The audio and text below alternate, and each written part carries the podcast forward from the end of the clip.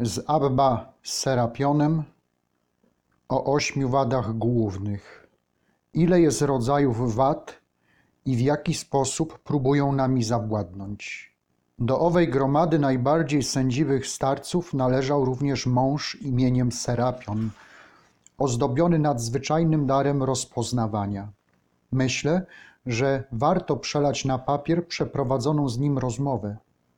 Gdy nalegaliśmy, aby nam coś opowiedział o wadach, o tym, w jaki sposób próbują nami zawładnąć, jakie są ich źródła i przyczyny, rozpoczął następująco. Osiem wad głównych. Istnieje osiem wad głównych, które napastują rodzaj ludzki. Pierwsza łakomstwo lub zachłanność żołądka. Druga nieczystość. Trzecia chciwość lub miłość pieniędzy. Czwarta gniew. Piąta smutek. Szósta lenistwo lub przygnębienie i zniechęcenie serca. Siódma próżność lub chełpliwość. Ósma pycha. Dwa rodzaje wad i cztery sposoby ich powstawania. Wymienione wady dzielą się na dwa rodzaje. Pierwszy stanowią te, które związane są z naszą naturą, na przykład łakomstwo. Drugi te, które wynikają bezpośrednio z natury człowieka, na przykład chciwość. Istnieją również cztery sposoby powstawania wad. Pierwszy, gdy potrzebują one współudziału ciała, łakomstwo i nieczystość. Drugi, gdy mogą się całkowicie obyć bez jego pomocy, próżność i pycha. Trzeci, gdy powstają na skutek jakiejś przyczyny zewnętrznej, chciwość i gniew. I czwarty, gdy wywołane są przez jakąś przyczynę wewnętrzną, lenistwo i smutek. Jak leczyć wadę łakomstwa i nieczystości? Chciałbym uzasadnić Wam teraz ten podział krótkim objaśnieniem i poprzeć go świadectwami Pisma Świętego. Otóż o wadzie łakomstwa i nieczystości mówimy, że są związane z naszą naturą, ponieważ powstają one często bez jakiejkolwiek winy ze strony duszy, a jedynie pod wpływem zewnętrznych bodźców czy nawet swędzenia ciała. Pozbawione tej zewnętrznej przyczyny i współudziału ciała nie mogłyby w nas zaistnieć, albowiem to własna porządliwość wystawia na pokusę i nęci każdego. Następnie porządliwość, gdy pocznie, rodzi grzech, a skoro grzech dojrzeje, przynosi śmierć.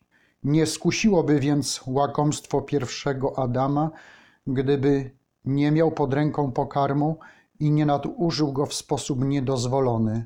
Nie mógłby też szatan kusić drugiego Adama słowami: Jeśli jesteś synem Bożym, powiedz, żeby te kamienie stały się chlebem, gdyby nie miał do dyspozycji jakiejś materii. Jak wszystkim wiadomo, również wada nieczystości dochodzi do skutku przy współudziale naszego ciała. Wszak mówi Pan do błogosławionego Hioba o duchu nieczystości. Siłę swoją ma w biodrach, a moc swą ma w mięśniach brzucha. Ponieważ obie te wady powstają z udziałem naszego ciała, ich leczenie, oprócz duchowego uzdrawiania duszy, wymaga także w sposób szczególny powściągliwości cielesnej. Dla odparcia ataków tych wad nie wystarczy bowiem sam wysiłek wewnętrzny, skuteczny przeciw gniewowi, smutkowi lub innym namiętnościom, które często można pokonać samą tylko pracą woli, bez jakiegokolwiek umartwienia ciała.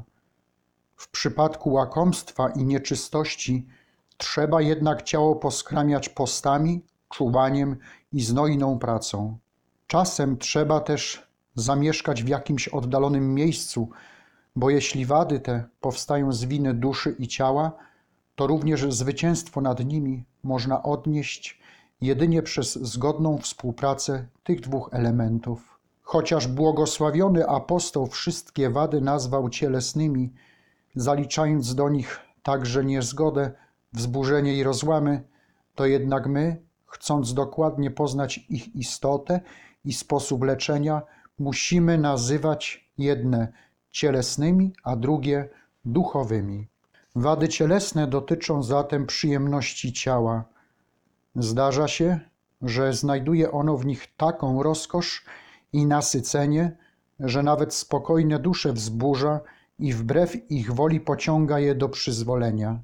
Święty Paweł mówi o nich w ten sposób. Także my wszyscy niegdyś postępowaliśmy według rządz naszego ciała i myśli zdrożnych i byliśmy potomstwem z natury zasługującym na gniew, jak i wszyscy inni.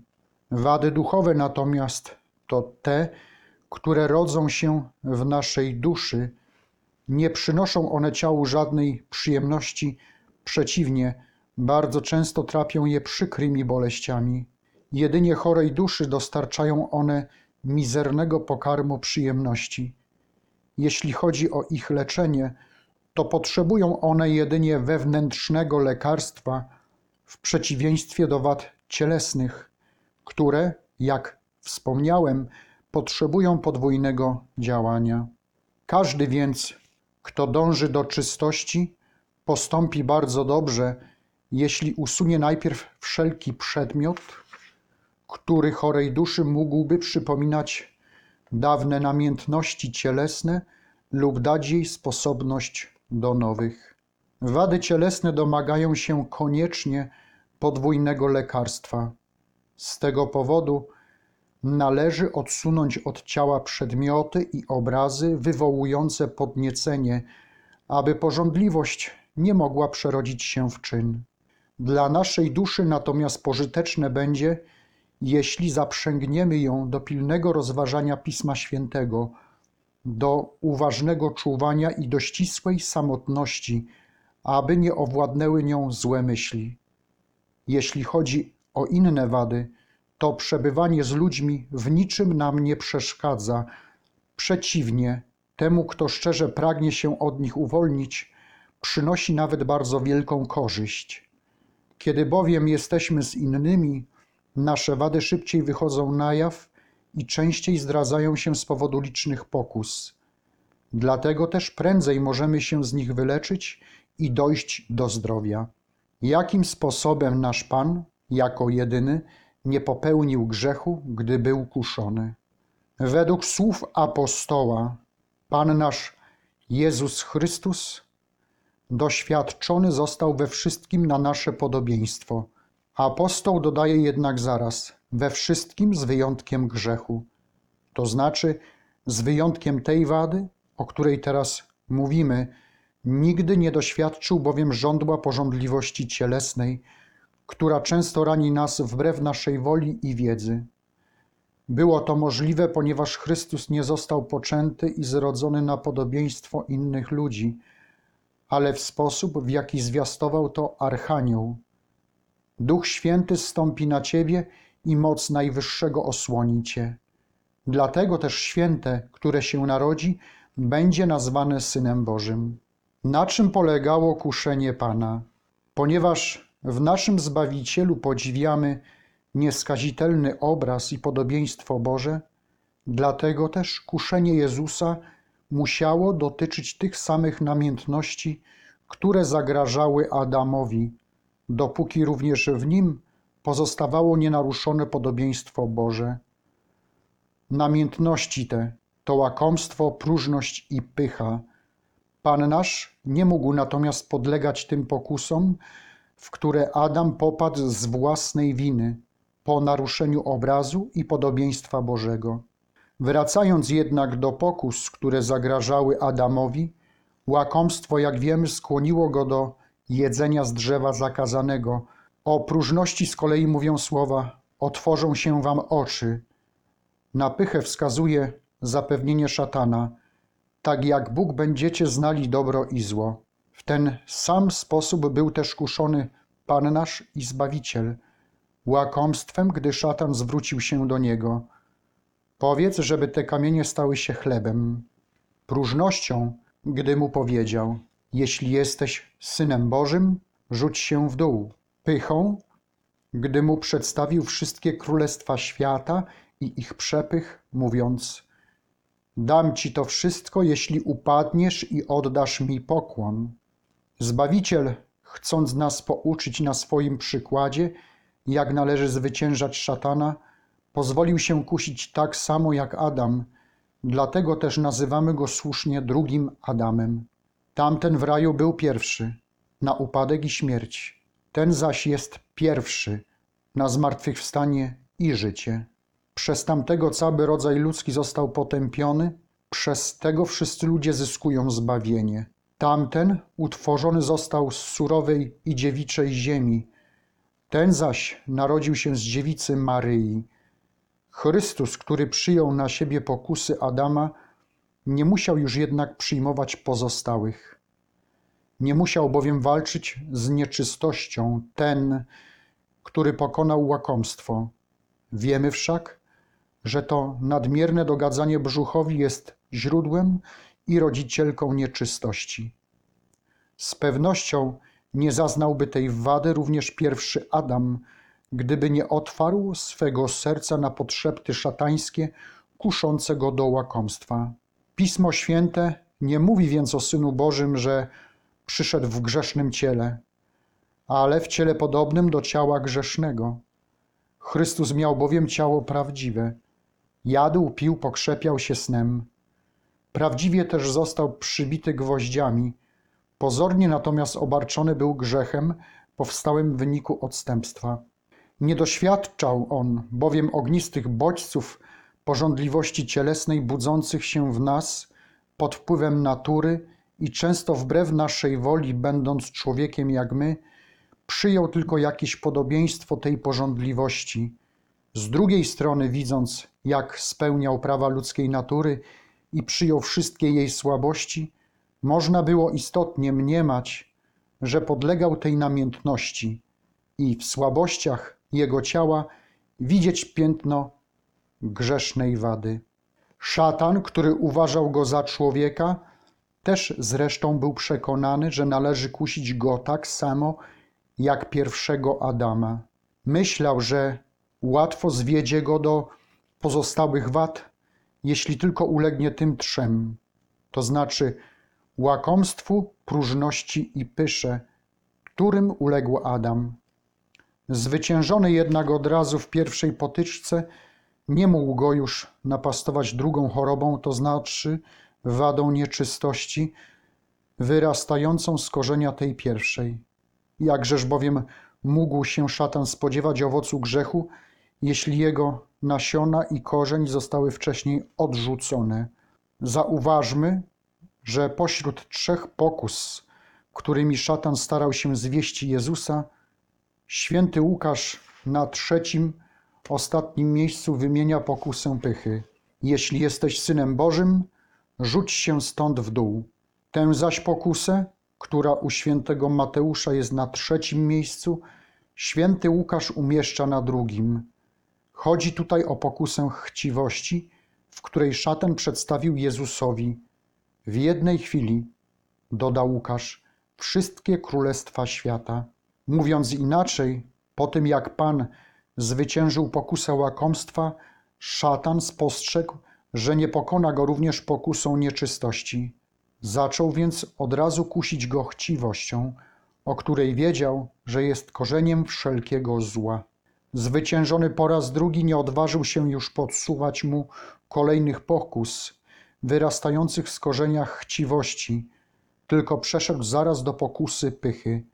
Wiedział, że uderza ona w doskonałych, w tych, którzy pokonali już wszystkie wady. Pamiętał wszak, że on sam, choć był Lucyferem i nie znał pokus ze strony innych wad, runął z nieba wraz z tyloma duchami właśnie z powodu pychy. Porządek przedstawiony przez ewangelistę Łukasza Ukazuje też lepiej związek między kuszeniem pierwszego Adama a kuszeniem drugiego. To pierwsze było bowiem zapowiedzią, czyli typem drugiego. W pierwszym mówi chytry nieprzyjaciel: Otworzą się wam oczy. W drugim ukazał naszemu Panu w jednej chwili wszystkie królestwa świata. W pierwszym powiedział: Tak jak Bóg będziecie, w drugim, jeśli jesteś synem Bożym. Próżność i pycha nie potrzebują pomocy ciała. Wykład o łakomstwie i kuszeniu Pana zmusił nas na chwilę do przerwania wątku naszej rozmowy. Trzeba więc teraz powiedzieć coś o powstawaniu innych wad. Wspomniałem, że próżność i pycha dochodzą do skutku bez pomocy ciała. Istotnie, po cóż im uczynki naszego ciała, skoro chodzi tu jedynie o skłonność naszej woli? W przypadku tych wad wewnętrzna żądza chwały i pragnienie ludzkiej sławy stają się najczęściej przyczyną zguby dla duszy, która temu się poddała. Czy pycha Lucyfera u zarania dziejów miała jakiś związek z ciałem? Nie, poczęła się ona jedynie w jego duchu i w myśli, o czym mówi nam prorok. Ty, który mówiłeś w swym sercu, wstąpię na szczyty obłoków, podobny będę do Najwyższego. Sama myśl wystarczyła tutaj do popełnienia zbrodni i do wiecznego upadku, bo ani nikt go do pychy nie pobudzał, a on sam nie doprowadził czynem do zamierzonego panowania. Czym różni się chciwość od innych wad? Chciwość nie jest bezpośrednio związana z naszą naturą, w przeciwieństwie do gniewu, którego źródło zdaje się tryskać w nas samych. Te dwie przywary mają więc różną naturę, powstają jednak w podobny sposób, to znaczy wzbudzają je zwykle przyczyny zewnętrzne. Rzeczywiście, ci, którzy nie są jeszcze umocnieni w cnocie, zasłaniają się często drugimi, skarżąc się, że popadli w gniew lub chciwość, bo ktoś ich rozdrażnił lub dał im do tego okazję. O tym, że chciwość ma swoją przyczynę poza naszą naturą, łatwo się przekonać, ponieważ nie może nam być przyrodzone to, co nie stanowi materii naszej duszy i ciała lub nie służy podtrzymaniu życia. Do koniecznych potrzeb naszej wspólnej natury należy tylko i wyłącznie dostarczenie jej codziennego pokarmu i napoju. O wszystkich innych rzeczach, choćbyśmy nie wiadomo jak pilnie ich strzegli i miłowali, nie da się powiedzieć, że są dla nas nieodzowne. Dowodzi tego samo życie. Dlatego też chciwość, która obca jest naszej naturze, nawiedza jedynie mnichów opieszałych lub pozbawionych podstaw cnoty. Inne bowiem wady przyrodzone naszej naturze nie przestają niepokoić nawet najlepszych w naszym powołaniu i to nawet wówczas, gdy samotnie żyją na pustyni. Zostało to zresztą wielokrotnie udowodnione. Znamy niektóre narody całkowicie wolne od wady chciwości, które nigdy nie dopuściły się tej choroby w swoim postępowaniu. Myślę, że również na początku świata, jeszcze przed potopem, przez bardzo długi okres czasu nie było znane szaleństwo chciwości. Na szczęście jednak doświadczenie uczy nas, że jeśli wyrzekliśmy się świata w sposób właściwy, wada ta gaśnie bez większej trudności. Trzeba tylko porzucić wszelką majętność i poddać się karności monastycznej w taki sposób, że z posiadanych dawniej dóbr nie zachowamy dla siebie ani jednego denara. Świadkami tej prawdy są te tysięczne rzesze ludzi, którzy po rozdaniu swoich majątności niemal w jednej chwili potrafili tak dokładnie wykorzenić tę wadę, że nigdy, nawet w niewielkim stopniu, już ich nie napastowała. Ci sami muszą jednak nieustannie walczyć z łakomstwem i z wielką ostrożnością poskramiać je umartwieniem ciała. Smutek i lenistwo powstają bez zewnętrznej przyczyny. Smutek i lenistwo nie powstają tak jak poprzednie wady na skutek jakiejś zewnętrznej przyczyny. Często bowiem, bardzo boleśnie, trapią one nawet tych, którzy żyją samotnie i nie mają kontaktów z ludźmi. Z własnego doświadczenia może to potwierdzić każdy, kto przebywał na pustyni i doznał walk człowieka wewnętrznego. Zgodność pierwszych sześciu wad i pokrewieństwo dwóch ostatnich. Chociaż różne są przyczyny powstawania ośmiu wad i różny sposób ich realizacji, to jednak sześć pierwszych, to znaczy łakomstwo, nieczystość, chciwość, gniew, smutek i lenistwo, tworzy pewien rodzaj pokrewieństwa i pewien łańcuch, w którym nadmiar jednej wady wywołuje następną. W taki sposób nieumiarkowanie w jedzeniu wywołuje nieczystość. Nieczystość, chciwość. Z chciwości rodzi się gniew, z gniewu smutek, a ze smutku lenistwo. Z tego powodu przeciw wszystkim wymienionym sześciu wadom walczymy zawsze w ten sam sposób. To znaczy, bój przeciw konkretnej wadzie rozpoczynamy od tej, która ją poprzedza. Wysokie, rozrośnięte i szkodliwe drzewo łatwiej bowiem uschnie, gdy obnażymy i obetniemy korzenie, na których się opiera. Z przykrą wilgocią również łatwo możemy sobie poradzić, jeśli dokładnie zatkamy źródło i szczeliny, z których wydobywa się woda. Tak samo też, aby zwyciężyć lenistwo, trzeba najpierw pokonać smutek. Aby się pozbyć smutku, opanować gniew. Aby ugasić gniew, zdeptać chciwość. Aby wykorzenić chciwość, poskromić nieczystość. Aby wyniszczyć nieczystość, należy najpierw ukrócić wadę łakomstwa. Dwie ostatnie wady, to znaczy próżność i pycha, połączone są między sobą podobnie jak sześć poprzednich. Wzmocnienie jednej staje się początkiem drugiej. Nadmiar próżności rodzi więc pychę. Od pozostałych różnią się jednak tym, że nie łączą się z nimi w jeden łańcuch, to znaczy nie powstają w wyniku rozwoju tamtych. Przeciwnie, wybuchają dopiero wtedy, gdy tamte zostaną wykorzenione. Mówiąc jeszcze inaczej, najbardziej żywo kiełkują i rosną, gdy pierwsze sześć wad obumiera.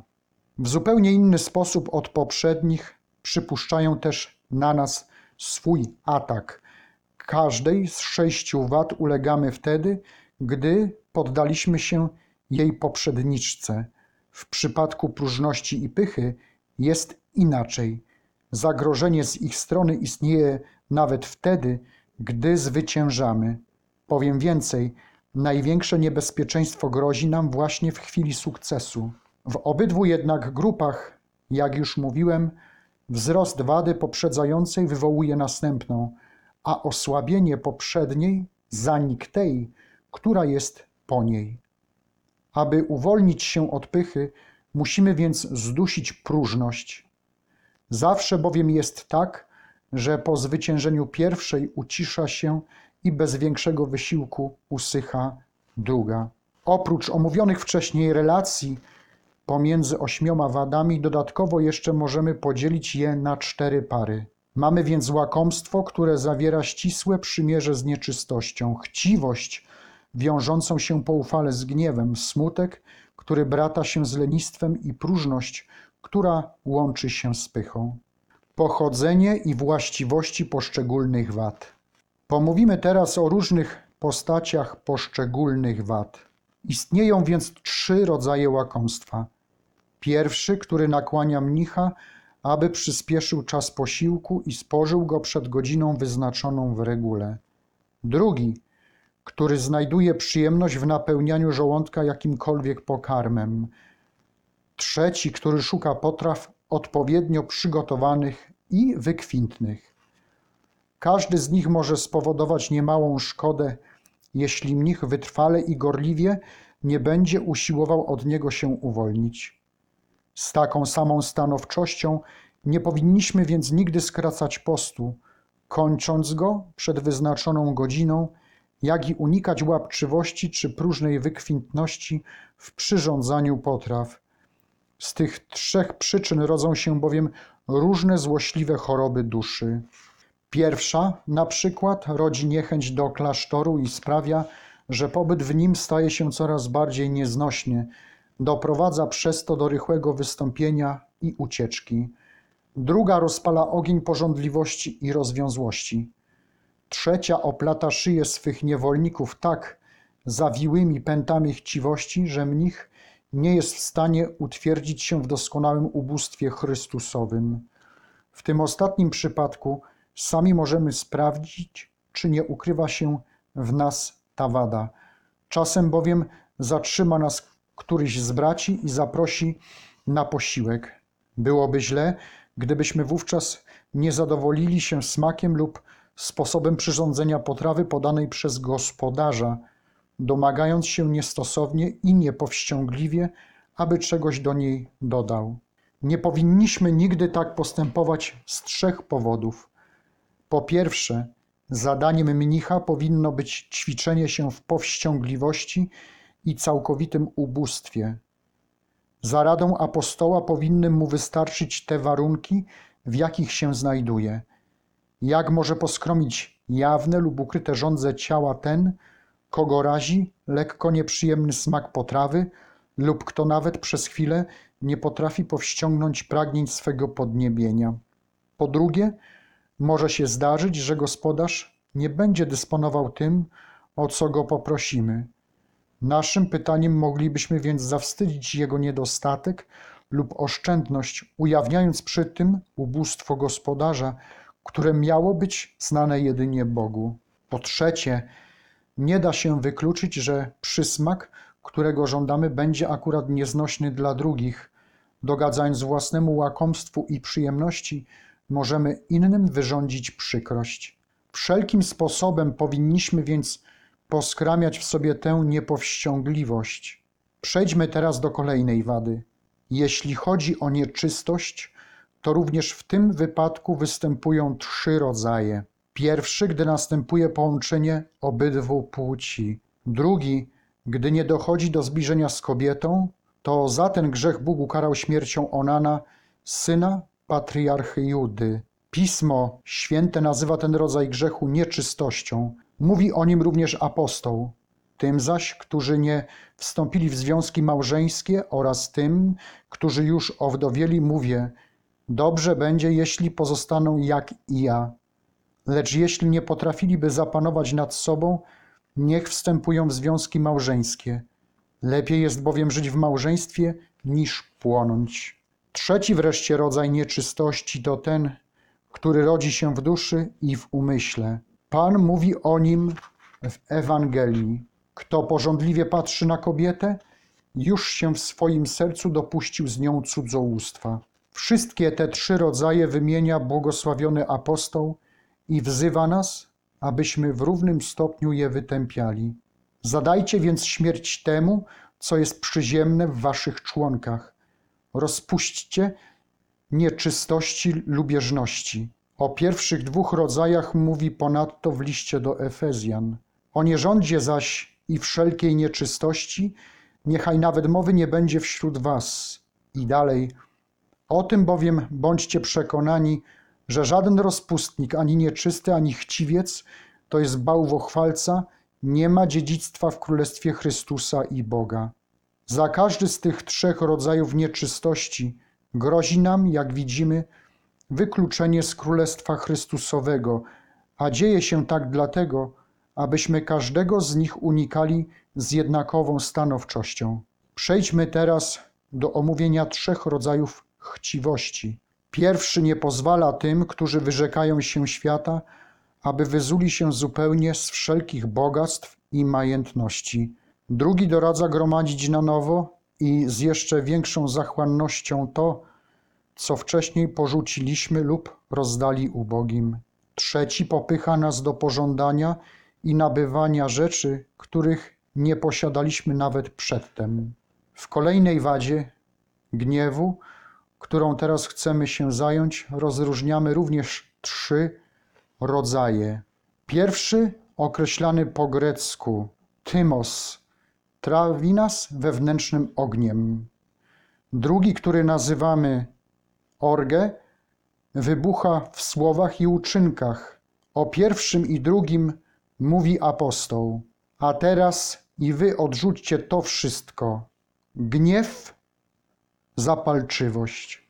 Trzeci rodzaj po grecku, menis, nie uspokaja się jak poprzednie, zaraz po wybuchu gniewu, ale potrafi trwać przez całe dni i lata. Wszystkimi jednak trzema rodzajami powinniśmy się w równym stopniu brzydzić. W następnej w kolejności wadzie smutku wyróżniamy tylko dwa rodzaje. Pierwszy, który powstaje wtedy, gdy opada nas gniew. Ponosimy jakąś szkodę lub nie potrafimy zrealizować naszych pragnień, i drugi, który rodzi się z jakiegoś niezrozumiałego przygnębienia naszego umysłu lub ze zwątpienia. Dwa rodzaje wyróżniamy także w wadzie lenistwa. Pierwszy, który może nas snem w czasie upału, i drugi, który zachęca nas do opuszczenia celi.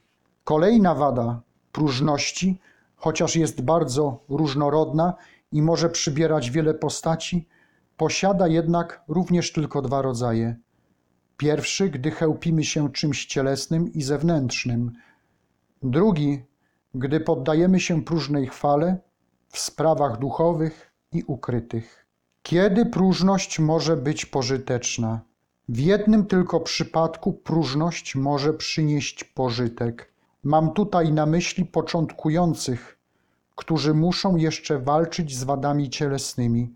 Gdy naciera na przykład na nich duch nieczystości, niech przypomną sobie wówczas o godności kapłańskiego urzędu i niech pamiętają, jaką cieszą się opinią u ludzi, którzy mają ich za świętych i niewinnych. Niech zastanowią się, jak haniebne dla nich są takie nieczyste żądze, jak niegodne ich stanu i dobrej sławy, i niech przynajmniej w ten sposób, powściągając większe zło, mniejszym usuną pokusę. Lepiej bowiem borykać się z próżnością, aniżeli dać się pochłonąć przez ogień nieczystości, który albo wcale, albo bardzo trudno jest ugasić. To, o czym mówimy, wyraził odpowiednio jeden z proroków, kładąc w usta Boże następujące słowa: Przez wzgląd na moje imię powstrzymam oburzenie i pohamuję się przez wzgląd na moją chwałę, ażeby cię nie zatracić. To znaczy, wspomogę cię, abyś oplątany pochwałami próżności nie wpadł do czeluści piekielnej i nie pogrążył się na zawsze w grzechach śmiertelnych. Nie powinno nas dziwić, że w próżności kryje się siła zdolna powstrzymać chylącego się do grzechu nieczystości. Z doświadczenia wielu wiemy bowiem, że ten, kogo próżność zaraziła swoją trucizną, nie poddaje się tak łatwo zmęczeniu i bez większego wysiłku może pościć nawet przez dwa lub trzy dni. Znamy mnichów na tej pustyni, którzy nieraz przywoływali swoje własne doświadczenie w tej materii. Niektórzy z nich, przebywając w klasztorach syryjskich, posilali się niekiedy raz na pięć dni i znosili to bez trudu. Teraz jednak już od godziny trzeciej taki dręczy ich głód, że nie mogą doczekać się godziny dziewiątej, aby zakończyć swój codzienny post. Pewnego razu skarżył się ktoś Abba Makaremu, że na pustyni głód dokucza mu już od godziny trzeciej, podczas gdy w klasztorze nieraz przez cały dzień potrafił gardzić wszelkim posiłkiem. Trafnie odpowiedział mu wtedy Abba Makary. Tam nasycała cię próżność, bo ludzkie palce wskazywały na ciebie. Tutaj, niestety, nie ma świadka twego postu, który karmiłby cię i podtrzymywał swymi pochwałami. Próżnością jednak, jak powiedziałem, można usunąć wadę nieczystości. Bardzo pięknie i wyraźnie prawdę tę ukazuje druga księga królewska. Czytamy w niej, że lud izraelski został wzięty w niewolę przez Neko, króla egipskiego. Wtedy nadciągnął jednak Nabuchodonozor, król asyryjski, który wyjął Izraelitów spod panowania Egiptu i przesiedlił do swego kraju. Nie wybawił ich więc, aby przywrócić im wolność i pozostawić w ojczystym kraju, ale uprowadził ich znacznie dalej, niż gdy byli w niewoli egipskiej. Jest jeszcze druga prawda, której uczy nas to podobieństwo. Być w niewoli próżności łatwiej jest z pewnością niż być w niewoli nieczystości.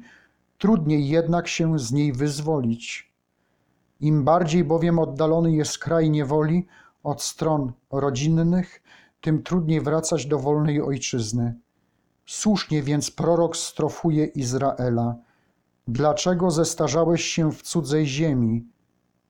Istotnie, ten, kto nie odradza się, porzucając ziemskie wady, starzeje się w cudzej ziemi.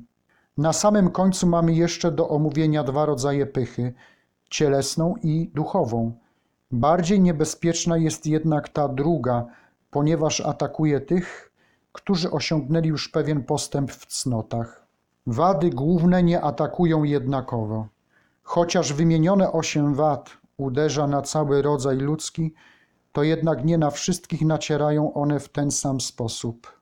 Jednego bowiem będzie przede wszystkim atakował duch nieczystości, u kogoś drugiego będzie się panoszył gniew, trzeci znowu da się zawładnąć próżności, a u czwartego królować będzie pycha. Chociaż więc, jak powiedziałem, nikt nie jest wolny od ataków ośmiu wad, to jednak każdego dręczą w inny sposób i w innej kolejności. Walka przeciw wadom powinna uwzględniać sposób, w jaki nas atakują. Na samym początku każdy z nas powinien zbadać, która wada najbardziej mu zagraża, aby później z całą stanowczością skierować przeciw niej oręż. Na tej jednej powinna skupiać się nasza troska i uwaga umysłu, bo to ją przede wszystkim trzeba zwalczać i śledzić. To przeciw niej należy zwrócić ostrze postów, westchnienia serca i częste pociski jęków. To przeciw niej mamy użyć trudów czuwania i medytacji, a w nieustannych modlitwach do Boga błagać Go wytrwale, aby raczył w nas ugasić ogień pokusy. Nikt nie pokona bowiem żadnej wady, dopóki nie zrozumie, że własnym wysiłkiem i gorliwością nie można odnieść zwycięstwa. Nie znaczy to jednak, że człowiek nie musi we dnie i w nocy mozolić się i starać, aby się od niej uwolnić. Kiedy już jednak spostrzeże, że udało mu się jej pozbyć, niech na nowo i z równą troskliwością przegląda zakamarki swego serca. Z pozostałych wad niech wybierze tę, którą uzna za najbardziej groźną i powtórnie niech przeciw niej zwróci wszelką broń swego ducha. W taki sposób, pokonując zawsze najsilniejszą wadę, łatwo i prędko zwycięży pozostałe, gdyż jego duch będzie się wzmacniał nowymi triumfami, a siła wrogów będzie malała, powodując szybki koniec tych zmagań. Tak zresztą zwykli postępować ci, którzy spodziewając się nagrody, podejmują się walki z różnymi zwierzętami przedmożnymi tego świata. W czasie widowisk nazywanych pankarpum rzucają się oni najpierw na zwierzęta najsilniejsze, najbardziej dzikie i niebezpieczne. Gdy uda im się je zabić, łatwiej pokonują te, które są słabsze i mniej dzikie. Podobnie i my starajmy się najpierw pokonać wady silniejsze, a dopiero potem te, które są słabsze. W taki sposób, bez większego ryzyka, odniesiemy całkowite zwycięstwo. Nie bójmy się też, że koncentrując się na zwalczaniu jednej wady i poświęcając mniej uwagi innym pokusom, możemy nagle ponieść jakąś niespodziewaną porażkę. Z pewnością tak się nie stanie. Ten bowiem, kto troszczy się o oczyszczenie serca i uzbrojony wszystkimi siłami swego umysłu stanie do walki przeciw jednemu grzechowi, miałby nie mieć w nienawiści również pozostałych? Czyż nie zachowa wobec reszty podobnej ostrożności? Nie byłby zresztą godny zwycięstwa, kto pragnąc uwolnić się od jednej wady, dogadzałby pozostałym. Niech więc uwaga naszego serca skupia się na jednej tylko wadzie i niech przeciw jej jednej prowadzona będzie szczegółowa walka. Niech skupią się na niej również nasze modlitwy, a prośby zanoszone do Boga niech będą gorliwsze i gorętsze. Dzięki temu otrzymamy łaskę i będziemy zwracali na wadę baczniejszą uwagę, przez co szybciej odniesiemy pożądane zwycięstwo. Prawodawca Mojżesz uczy nas, że duchowe boje powinniśmy toczyć w opisanym przed chwilą porządku, nie polegając jednak nigdy tylko na własnych siłach. Mówi bowiem do Izraela: Nie drżyj więc przed nimi, ludami kananejskimi, bo Pan Bóg Twój jest pośród Ciebie, Bóg wielki i groźny. Zwolna i potrosze wypędzi Pan, Bóg Twój, te narody sprzed Twoich oczu. Nie będziesz mógł ich prędko wytępić, aby dzikie zwierzęta nie rozmnożyły się dokoła Ciebie. Pan, Bóg Twój, wyda je Tobie, przerazi je ogromnym zamieszaniem, aż wyginą do szczętu. Bez pomocy Bożej nie zdołamy pokonać wad. Ten sam Mojżesz napomina nas także, abyśmy nigdy nie unusili się pychą, gdy już uda nam się pokonać jakąś wadę. A gdy się najesz i nasycisz, powiada, zbudujesz sobie piękne domy i w nich zamieszkasz. Gdy ci się rozmnoży bydło i owce, obfitować będziesz w srebro i złoto, i gdy wzrosną twe dobra, niech się twe serce nie unosi pychą. Nie zapominaj o Panu, Bogu Twoim, który cię wywiódł z ziemi egipskiej z domu niewoli. On cię prowadził przez pustynię wielką i straszną. Także Salomon upomina w księdze przysłów. Nie ciesz się z upadku wroga, nie raduj się w duszy z jego potknięcia, by Pan widząc to nie miał ci za złe i gniewu nie odwrócił od niego. To znaczy, Pan widząc pychę twego serca, mógłby odwrócić swój gniew od nieprzyjaciela, a wówczas wada, którą pokonałeś z pomocą łaski Bożej, zaczęłaby ciebie opuszczonego przez Boga atakować na nowo. Prorok nie modliłby się przecież, nie wydawaj dzikim zwierzętom dusz twoich wyznawców, gdyby nie był przekonany, że Pan Bóg z powrotem wydaje niektórych wadom, które już pokonali. Uczy ich w ten sposób pokory, ponieważ unieśli się pychą. Bądźmy więc przekonani, a mówi nam o tym doświadczenie i niezliczone świadectwa pisma, że własnymi siłami nie możemy pokonać tylu nieprzyjaciół. Sam Bóg musi wesprzeć nas swoją pomocą, dlatego też Jemu powinniśmy codziennie przypisywać każde nasze zwycięstwo. Posłuchajmy, jak Pan napomina nas przez Mojżesza. Nie mów w sercu, gdy Pan Twój Bóg pokona ich pogan przed Tobą.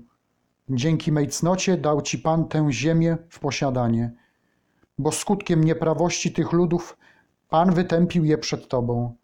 Nie dzięki Twojej cnocie ani prawości serca Twojego Ty przychodzisz wziąć ich kraj w posiadanie, lecz skutkiem niegodziwości tych ludów Twój Pan Bóg wypędził je przed Tobą. Czyż można było wyrazić to jeszcze jaśniej? Zarozumiałość nasza chciałaby wprawdzie wszystko, co czynimy, przypisać wolnej woli i naszym wysiłkom. Pan jednak powiada: Nie mów w sercu, gdy Pan, Twój Bóg, pokona ich przed Tobą. Dzięki mej cnocie dał mi Pan tę ziemię w posiadanie. Czy ktoś, kto ma oczy swej duszy szeroko otwarte i uszy gotowe do słuchania, mógłby nie zrozumieć tych słów? Przecież Pismo Święte chce nam tutaj wyraźnie powiedzieć: Gdy Twoje zmagania z wadami cielesnymi będą postępować pomyślnie, i gdy będziesz już wolny od ich brudu i od życia ludzi światowych, nie nadymaj się pychą, przypisując skuteczność tej walki i zwycięstwo swojej własnej cnocie i mądrości. Nie myśl, że to dzięki Twej pracy, wysiłkowi i wolnej woli odniosłeś zwycięstwo nad duchami nieprawości i nad cielesnymi wadami. Nie ma bowiem cienia wątpliwości, że niczego byś nie wskórał, gdyby nie umacniała cię i nie ochraniała pomoc Pana. Symboliczne znaczenie siedmiu narodów kananejskich. Według słów apostoła dzieje Izraela, o których będziemy teraz mówić, mają być dla nas przede wszystkim przykładem i przestrogą. Przypatrzmy się więc siedmiu narodom, których ziemię Pan obiecał synom Izraela, gdy wychodzili z Egiptu. Gdy Pan, Bóg Twój, wprowadzi Cię do ziemi, do której idziesz, aby ją posiąść, usunie liczne narody przed Tobą: Chetytów, Girgaszytów, Amorytów, Kananejczyków, Peryzytów, Hiwitów i Jebusytów. Siedem narodów liczniejszych i potężniejszych od Ciebie. Pan Bóg Twój odda je Tobie, a Ty je wytępisz. Powiedziano tutaj narodów liczniejszych i potężniejszych od Ciebie. ponieważ rzeczywiście więcej jest wad niż cnót. W spisie tym wymieniono wprawdzie siedem narodów, nie podano jednak, ile innych jeszcze trzeba było pokonać. Czytamy jedynie: Usunie liczne narody przed Tobą. Wiemy zatem, że ilość wad cielesnych wywodzących się ze źródła i korzenia siedmiu grzechów jest o wiele liczniejsza od Izraela.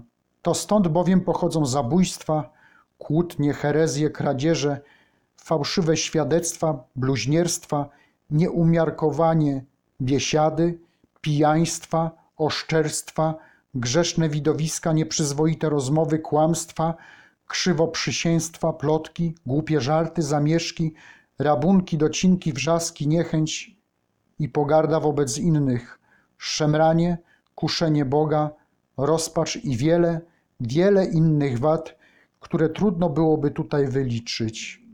Uważajmy jednak, aby ich nie lekceważyć i posłuchajmy, co o niektórych z nich myślał i mówił apostoł.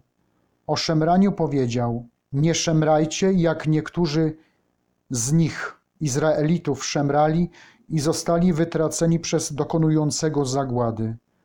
O kuszeniu Boga. Nie wystawiajmy Pana na próbę, jak wystawiali go niektórzy z nich, Izraelitów, i poginęli od wężów. O oszczerstwie natomiast czytamy w Księdze Przysłów. Nie kochaj się w uwłaczaniu, abyś nie został wytępiony. O rozpaczy pisze znowu święty Paweł. Poganie, żyjąc bez nadziei, oddali się rozpuście, popełniając zachłannie wszelkiego rodzaju grzechy nieczyste.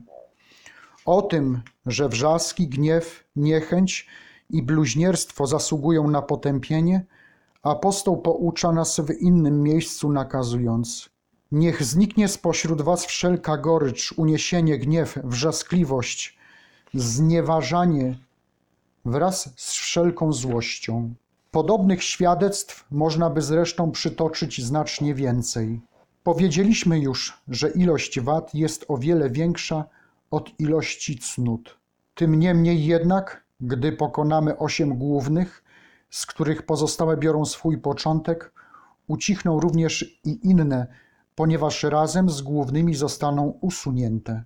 Z wady łakomstwa biorą się bowiem grzeszne biesiady i pijaństwo, z nieczystości nieprzyzwoite rozmowy, głupie żarty, grzeszne widowiska i plotki, z chciwości kłamstwa, oszustwa, kradzieże, krzywoprzysięstwo, żądza nieuczciwych zysków, fałszywe świadectwa, gwałty, okrucieństwa i rabunki, z gniewu zabójstwa, wrzaskliwość i nienawiść, ze smutku zawziętość, małoduszność, gorycz i rozpacz, z lenistwa opieszałość, ospałość, nieuprzejmość, niepokój, wałęsanie się bez celu, chwiejność duszy, nieopanowanie ciała, gadulstwo i zbytnia ciekawość.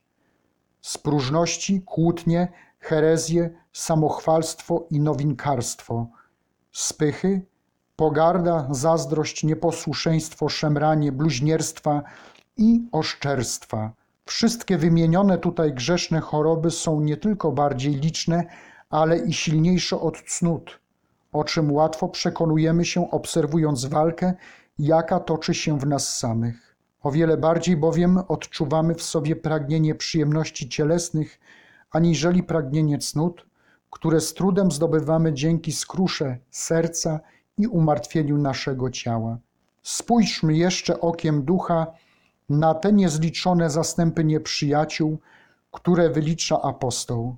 Nie toczymy walki, powiada, przeciw krwi i ciału, lecz przeciw zwierzchnościom, przeciw władzom, przeciw rządcom świata tych ciemności, przeciw pierwiastkom duchowym zła na wyżynach niebieskich. Rozważmy, co mówi Psalm 91 o mężu sprawiedliwym. Tysiąc padnie u Twego boku, a dziesięć tysięcy po Twojej prawicy. A przekonamy się, że nieprzyjaciele duszy są liczniejsi od nas, ponieważ natura jest cielesna i ziemska, ich zaś duchowa i lekka jak powietrze. Jak pogodzić liczbę siedmiu narodów z ośmioma wadami? Germanus. Dlaczego mowa jest o ośmiu wadach, które nas napastują, skoro Mojżesz wylicza tylko siedem narodów, wrogich ludowi izraelskiemu? Jaką też korzyść przynosi nam zajmowanie ziemi, na której panoszą się wady? Do siedmiu narodów należy dodać naród egipski, Serapion.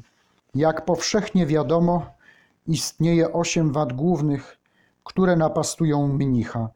Spis narodów symbolizujących wady w Księdze Powtórzonego Prawa nie obejmuje wszystkich, ponieważ Mojżesz, a raczej Pan przez niego, przemawia w Księdze do Izraelitów już po ich wyjściu z Egiptu, czyli wtedy, gdy byli wolni od jednego bardzo silnego narodu egipskiego. Przykład ten można wspaniale zastosować do nas, którzy wyzwoliliśmy się z więzów tego świata. Wolni od łakomstwa, wady brzucha i gardła, toczymy teraz walkę przeciwko pozostałym siedmiu narodom, bo pierwszego pokonanego nie musimy już liczyć. Zwróćmy uwagę, że ziemia egipska nie przypadła w posiadanie Izraelowi. Oznacza to, że Pan żąda od nas, abyśmy wychodząc z niej opuścili ją na zawsze. W naszych postach powinniśmy zatem unikać przesady, ponieważ nadmierna powściągliwość osłabia ciało i sprowadza choroby, które zmuszają do powrotu do ziemi egipskiej, czyli do pierwotnej porządliwości brzucha i ciała, którą porzuciliśmy wyrzekając się świata. Niech przestrogą będą dla nas ci nieszczęśnicy, którzy po wyjściu z Egiptu na pustynię cnoty zatęsknili, aby jak kiedyś zasiąść do garnków z mięsem. Dlaczego Pan Bóg nakazał wytępić siedem narodów, a w przypadku ósmego tylko opuścić jego ziemię? Pan Bóg nie nakazał wytępić narodu, pośród którego urodzili się synowie Izraela, a jedynie opuścić jego ziemię. Pozostałe siedem kazał jednak wytępić do szczętu. Przyczyna tego jest następująca. Choćby udało nam się wyjść z największą nawet żarliwością ducha na pustynię cnoty, to jednak zawsze będzie nam towarzyszył głód pokarmu, któremu codziennie musimy służyć i nieustannie z nim obcować. Zawsze bowiem pozostanie w nas wrodzona skłonność do jedzenia, chociaż gorliwie staramy się ukracać jej nadmierne pragnienia. Czynimy zresztą bardzo słusznie, ponieważ to, czego nie można całkowicie wyniszczyć, powinniśmy przynajmniej ograniczać lub starać się unikać przez ucieczkę. W Piśmie Świętym czytamy: Nie troszczcie się zbytnio o ciało, dogadzając rządzom. Apostoł nie zakazuje więc dbać o ciało, przypomina tylko, aby zbytnio nie dogadzać jego rządzom. Ponieważ jednak zawsze pozostaje w nas skłonność do jedzenia, nie tępimy więc narodu egipskiego, tylko opuszczamy go, rezygnując z niepotrzebnych i wystawnych biesiad i zadowalamy się, według rady apostoła, codziennym pokarmem, odzieniem i dachem nad głową. W przenośny sposób mówi o tym Księga Powtórzonego Prawa. Nie będziesz się brzydził Egipcjaninem, bo przybyszem byłeś w jego kraju. Odmawianie ciału koniecznego pokarmu nie może się zatem obejść bez szkody dla ciała i krzywdy dla duszy.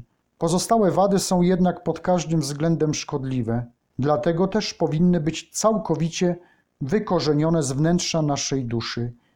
Święty Paweł napomina nas: Niech zniknie spośród was wszelka gorycz, uniesienie, gniew, wrzaskliwość, znieważanie, wraz z wszelką złością oraz o nierządzie zaś i wszelkiej nieczystości albo chciwości, niechaj nawet mowy nie będzie wśród was, jak przystoi świętym, ani o tym, co haniebne, ani o niedorzecznym gadaniu lub nieprzyzwoitych żartach. Wady, które nie są związane z naszą naturą, można więc całkowicie wykorzenić, jednakże skłonności do jedzenia nie można się pozbyć. Jak daleko byśmy nie postąpili na drodze doskonałości, nie przestaniemy nigdy być tym, kim się urodziliśmy. Świadczy o tym zarówno nasz skromny przykład życia, jak świadectwa mężów doskonałych, którzy stłumili w sobie bodźce namiętności. Ogołoceni całkowicie z wszystkiego, płoną na tej pustyni wielką żarliwością ducha. Mimo tego jednak nie mogą się uwolnić od codziennej troski o pokarm i pracy przez cały rok dla zapewnienia sobie chleba. Porównanie łakomstwa z orłem. Głód pokarmu, od którego nie mogą się uwolnić nawet najbardziej uduchowieni i najbardziej doskonali mnisi, można przyrównać bardzo dobrze do zachowania się orła. Potrafi on wprawdzie wspaniale wzlatać ponad chmury i znikając z powierzchni ziemi ukryć się przed oczyma śmiertelnych, w chwilę potem jednak zniża się ku dolinom i spadając na ziemię żywi się jakąś padliną dla zaspokojenia głodu. Mamy tutaj wyraźny dowód, że ducha łakomstwa nie da się wykorzenić, tak jak inne wady. Tym niemniej, chociaż nie możemy go zupełnie pokonać, powinniśmy siłą woli przytępiać jego bodźce i powściągać nadmierne pragnienia.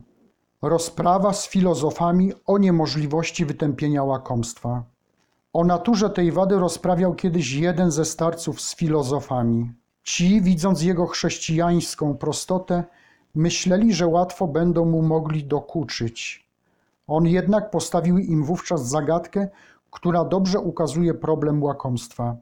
Mój ojciec, powiedział, pozostawił mi długi wobec licznych wierzycieli. Wszystkim wypłaciłem w całości, jak było w umowie, i raz na zawsze uwolniłem się od ich natarczywości. Tylko jednemu wypłacam codziennie, a wciąż wypłacić nie mogę. Filozofowie, nie mogąc zgadnąć o kogo chodzi, zaczęli prosić o rozwiązanie. Od urodzenia, odparł, jęczałem w niewoli wielu nałogów. Za natchnieniem pańskim zapragnąłem jednak wolności. Wyrzekłem się więc tego świata i porzuciłem wszystkie majątności odziedziczone po ojcu. Mówiąc inaczej, wypłaciłem wszystkim moim przykrym wierzycielom i zupełnie jestem od nich wolny.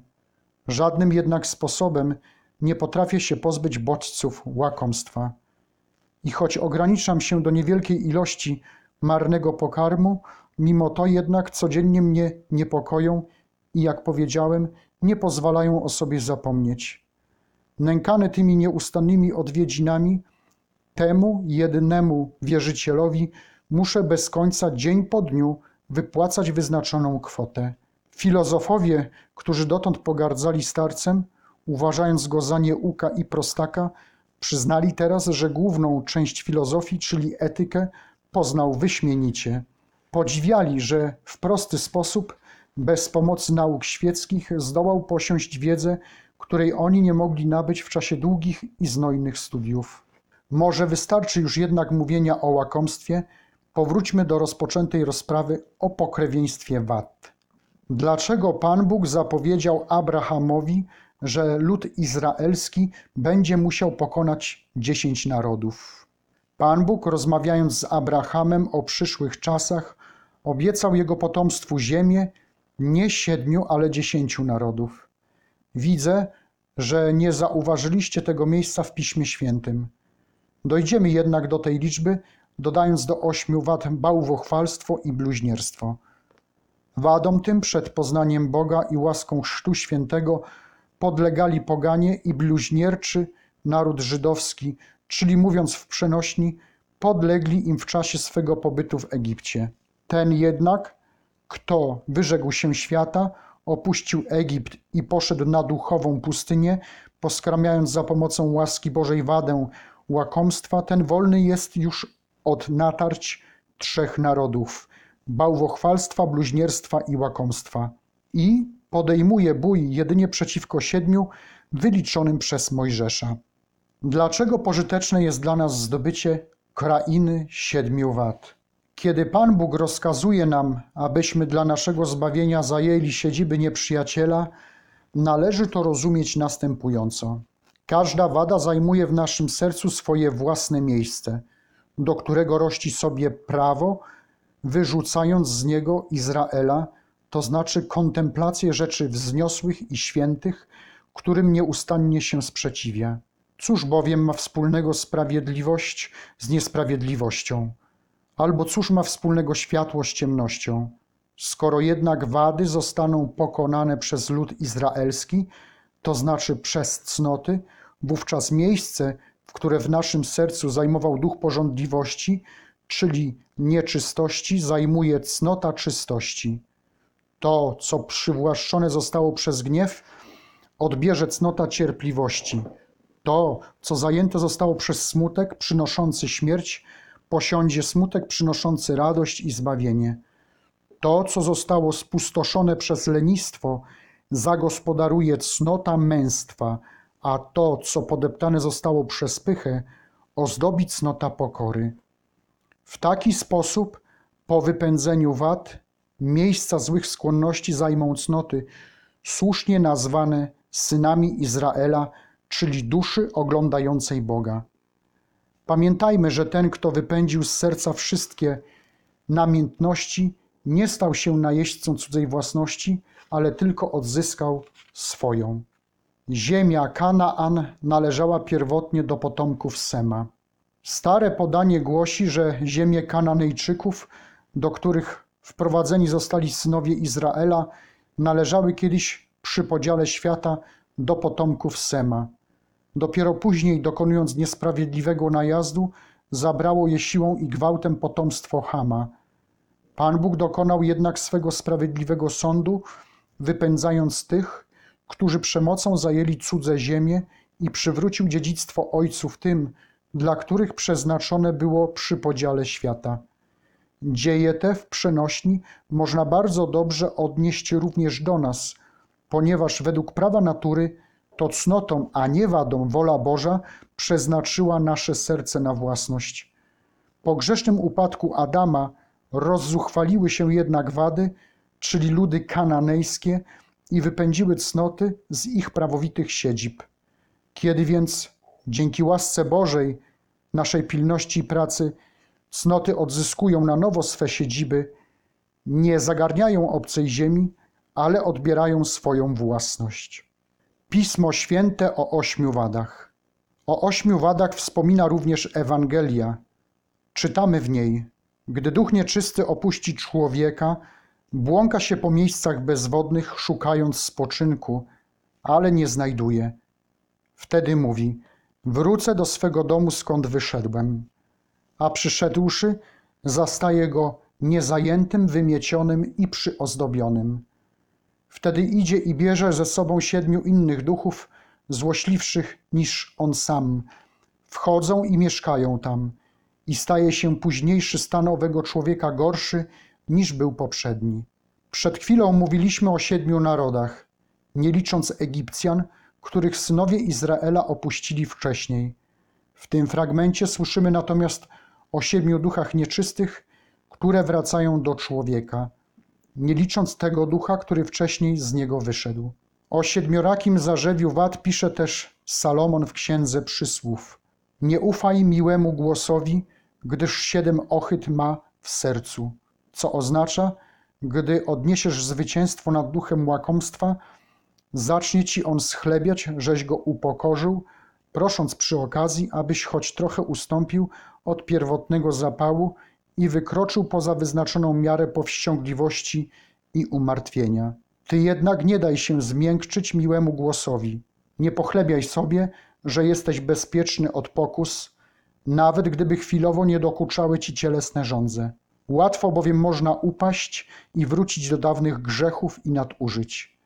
Duch łakomstwa, którego pokonałeś, mógłby wtedy powiedzieć: Wrócę do swego domu, skąd wyszedłem, po czym wnet dołączyłyby do niego siedem innych duchów, wad, jeszcze bardziej zawziętych od pierwszego, i wnet mogłyby cię doprowadzić do gorszych upadków. Nie wystarczy pokonać łakomstwo, należy pracować nad zdobyciem cnót. Z tego, co powiedziałem, wynika więc, że pod żadnym pozorem nie wolno nam lekceważyć postów i powściągliwości. Trzeba też pilnować, aby po zwyciężeniu wady łakomstwa nasza dusza nie pozostała nawet przez chwilę pusta, czyli pozbawiona potrzebnych nam cnót. Dlatego też z jeszcze większą gorliwością powinniśmy się starać, aby wprowadzić cnoty do wszystkich zakamarków naszego serca. Mógłby bowiem powrócić duch porządliwości i nie znajdując w duszy cnót, lecz próżnie starałby się wprowadzić do niej siedmiorakie zarzewie wszystkich wad, nie zadowalając się mieszkaniem tylko dla siebie. Nasz nowy stan byłby wówczas gorszy od poprzedniego.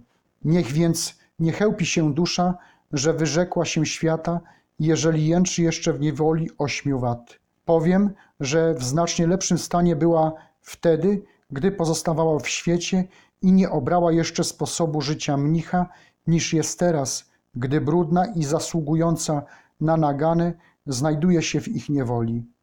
Nie należy się temu dziwić. Wiadomo przecież, że siedem duchów jest znacznie gorszych od jednego. Porządliwość gardła, czyli łakomstwo, nie byłoby przecież samo w sobie szkodliwe, gdyby nie sprowadzało innych gorszych wad nieczystości, chciwości, gniewu, smutku lub pychy.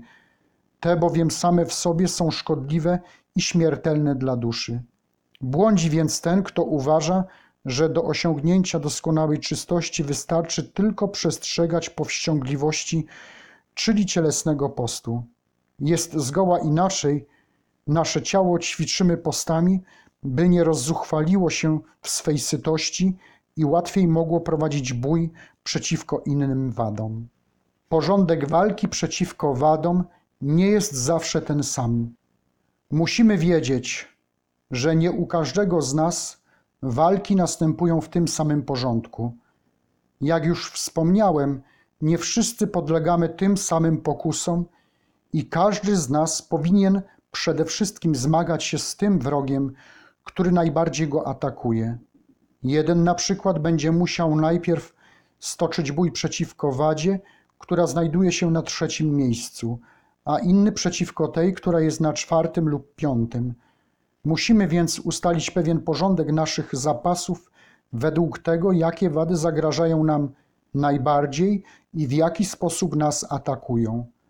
Tylko wtedy odniesiemy całkowite zwycięstwo, osiągając czystość serca i pełną doskonałość. Tyle Abba Serapion opowiedział nam o właściwościach ośmiu wad głównych. Kryły się one dotąd w naszym sercu i pustoszyły codziennie, a my nie znaliśmy ich dobrze i nie potrafiliśmy dokładnie rozróżniać. Dopiero teraz, gdy tak jasno przedstawił nam w tej rozprawie rodzaje, przyczyny i stopnie pokrewieństwa między nimi, wydawało nam się, że własnymi oczami oglądamy jakby w zwierciadle.